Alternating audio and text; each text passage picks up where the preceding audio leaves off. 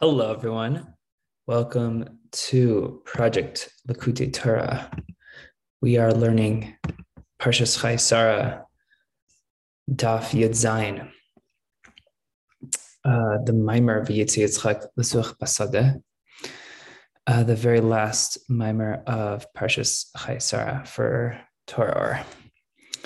Now,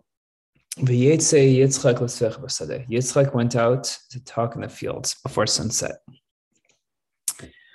Now, to explain this, we need to explain the difference between a Mishnah and a Brisa. A Brisa is the explanation of the Mishnah, since the Mishnah is a general teaching that could be understood in different ways and could be applied in different ways. And the Brisa is a detail explaining the reasoning or application of the Mishnah. And there's a rule the information of a general teaching comprises no more than the sum of all its details. It would seem superficially that the Braisa is lower than the Mishnah since it comes down lower to explain specific detail. However, the truth is just the opposite. The Braisa uh, is higher since since we know that it says the actual deed was the original intention, as we say in the Lecha prayer on Friday night.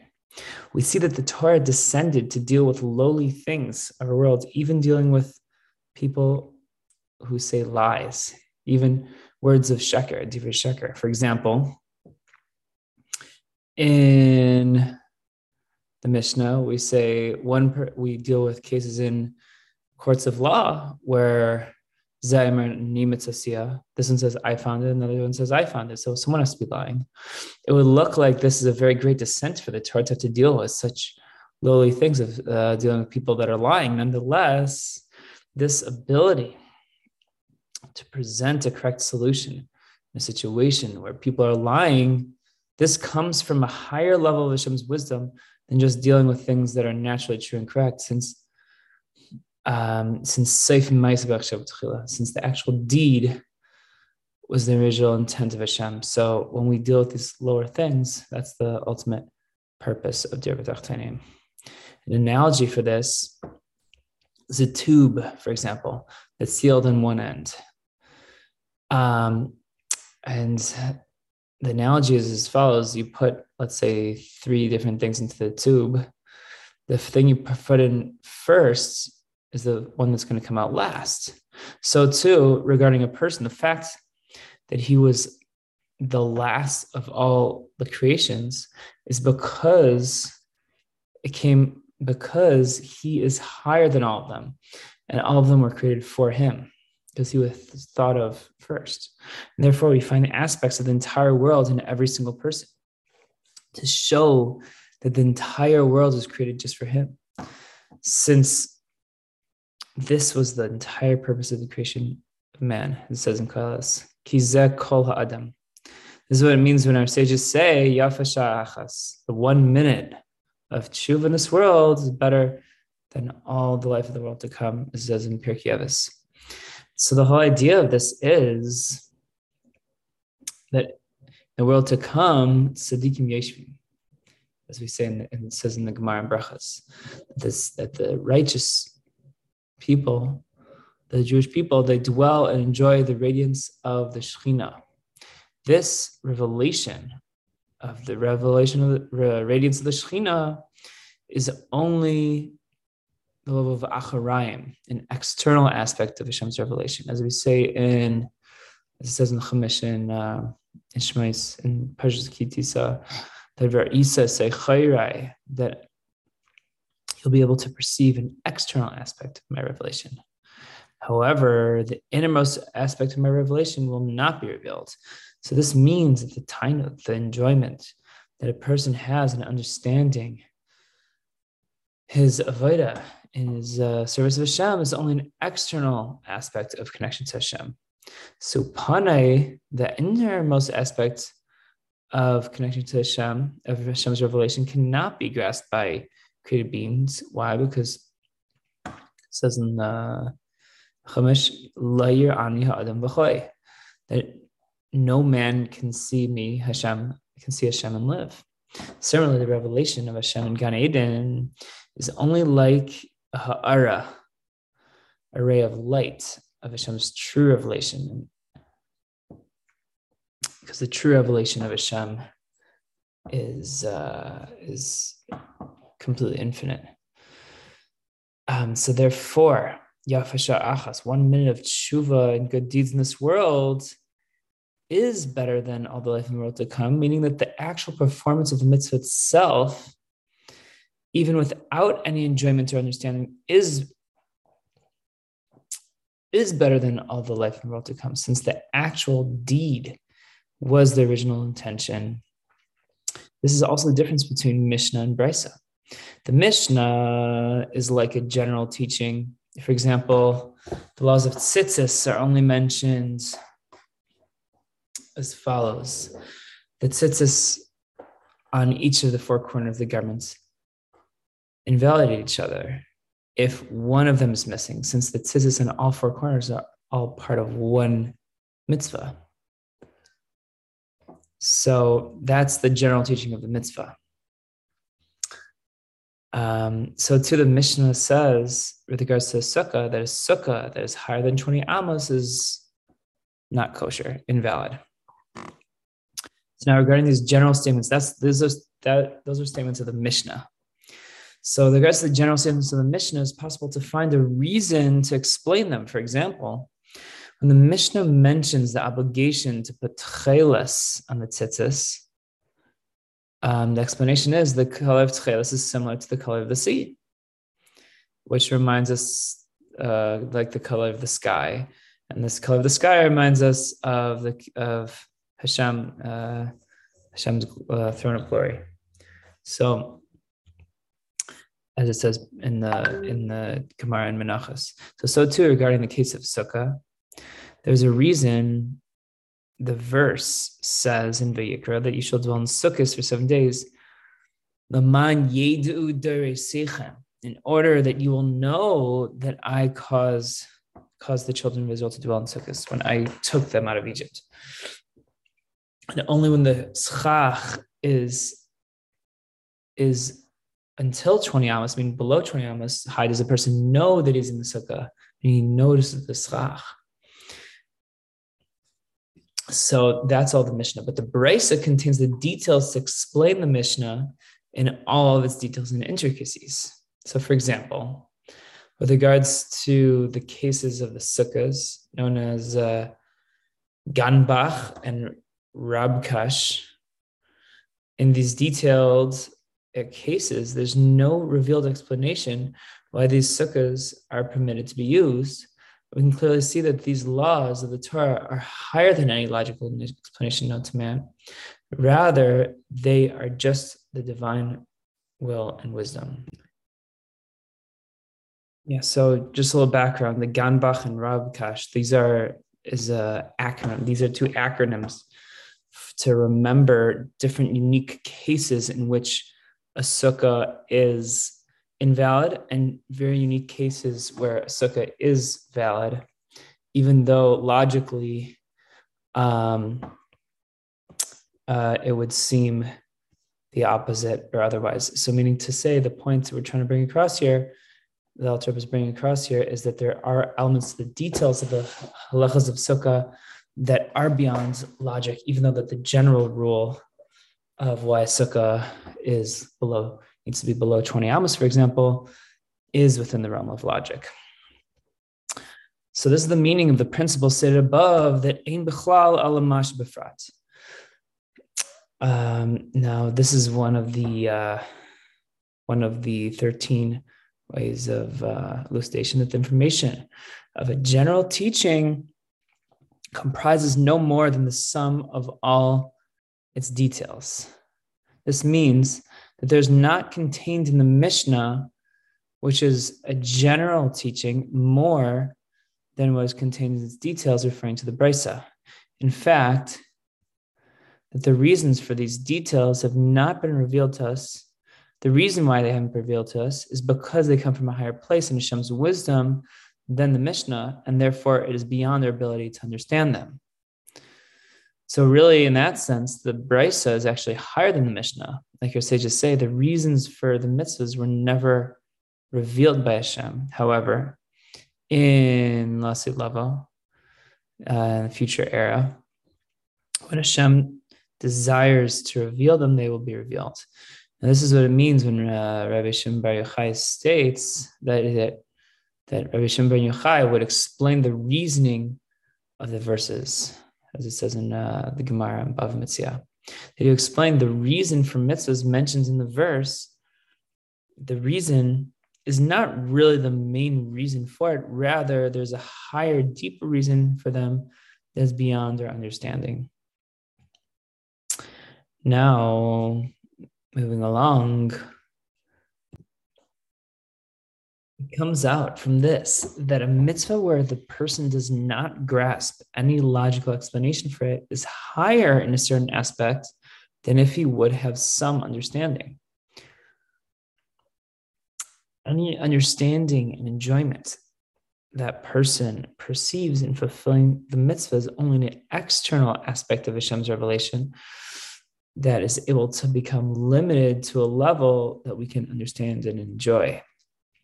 This approach is not like the general approach that many people have, that the main service of Hashem depends on what we feel in our heart, and that we should have enjoyment and excitement in our service of Hashem, of Hashem, but this is not the truth. Rather, the main service of Hashem is just the actual performance of the mitzvahs, even without personal enjoyment. And the purpose of the excitement of the heart is only to help the mitzvahs by being wings to make them fly up to holiness. But the actual service of Hashem is just actually doing what he wants, regardless of our feelings. And moving along. The Mishnah, now the Mishnah is comprised, is compared to a city, while whereas the Brisa is compared to a field since the root of the word brisa is bar, the word bar, which bar means outside, meaning outside of the city. But however, let's look at the following. Which of these, meaning the field or the city, is providing sustenance for the people? Is the field that is outside of the city from which grain is brought to provide bread for the people? So too, the Brisa that gives life to the Mishnah and explains the halacha in detail how it should actually be fulfilled. Like your sages say in the Gemara and Saita, that those who only teach Mishnayos are mevale oilam. They destroy the world, since they render decisions of halacha based on a superficial reading of the Mishnah without commentary of the Brisa. Now, this is the meaning of the verse. It says in uh, in our parsha, "V'yetze Yitzchak lasuach basada." Yitzchak went out to talk in the field. So the word lasuach is an expression of speech, and sicha, talking, but it is also an expression of shechia, which means bending over. So bending downwards, as it says in Yeshaya, V'shach rum anoshim. And he will bend down the arrogance of man. And we have another uh, pasuk, um, kasher yafares ha seicha. Just as the swimmer spreads out his hands to swim, a swimmer is bent over on his stomach in order to swim. So the idea is that lasuach can also relate to the idea of bending out or spreading. So the idea of lasada, specifically outside of the field, this idea specifically continues in the in the verse with the words lifnais arev. So what does it mean lifnais arev? It literally means before night but but um, the deeper meaning of the word lifnais erev would be lefanais ha'erev, meaning to clear out the spiritual night and darkness.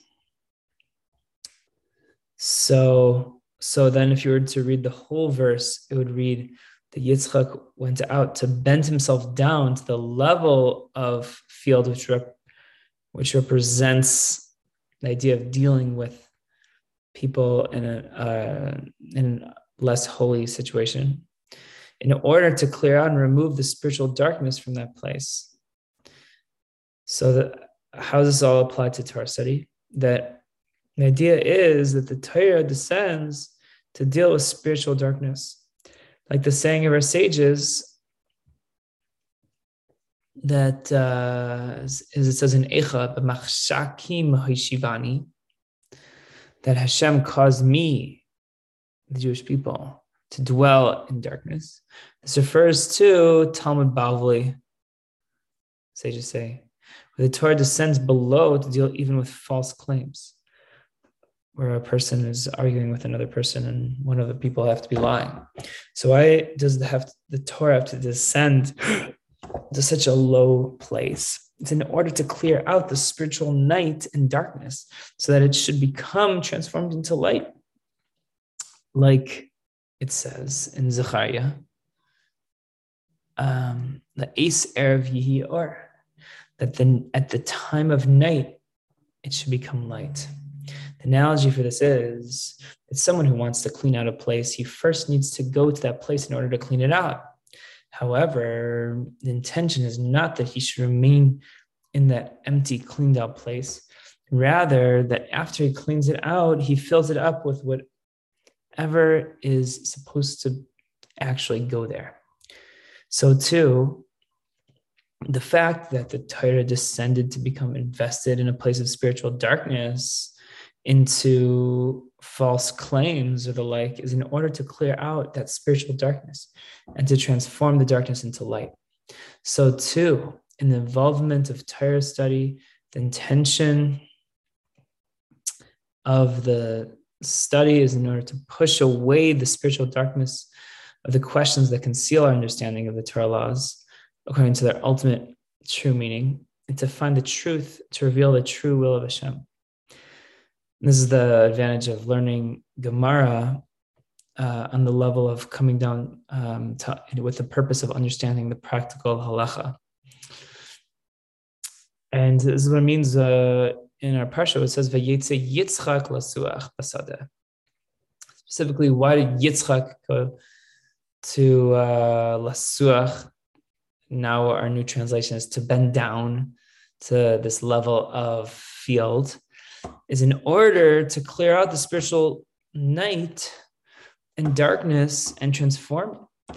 This is through the aspect of Yitzchak, which refers to awe and fear of Hashem. Like it says in Pirkei Avos, im ein yira ein.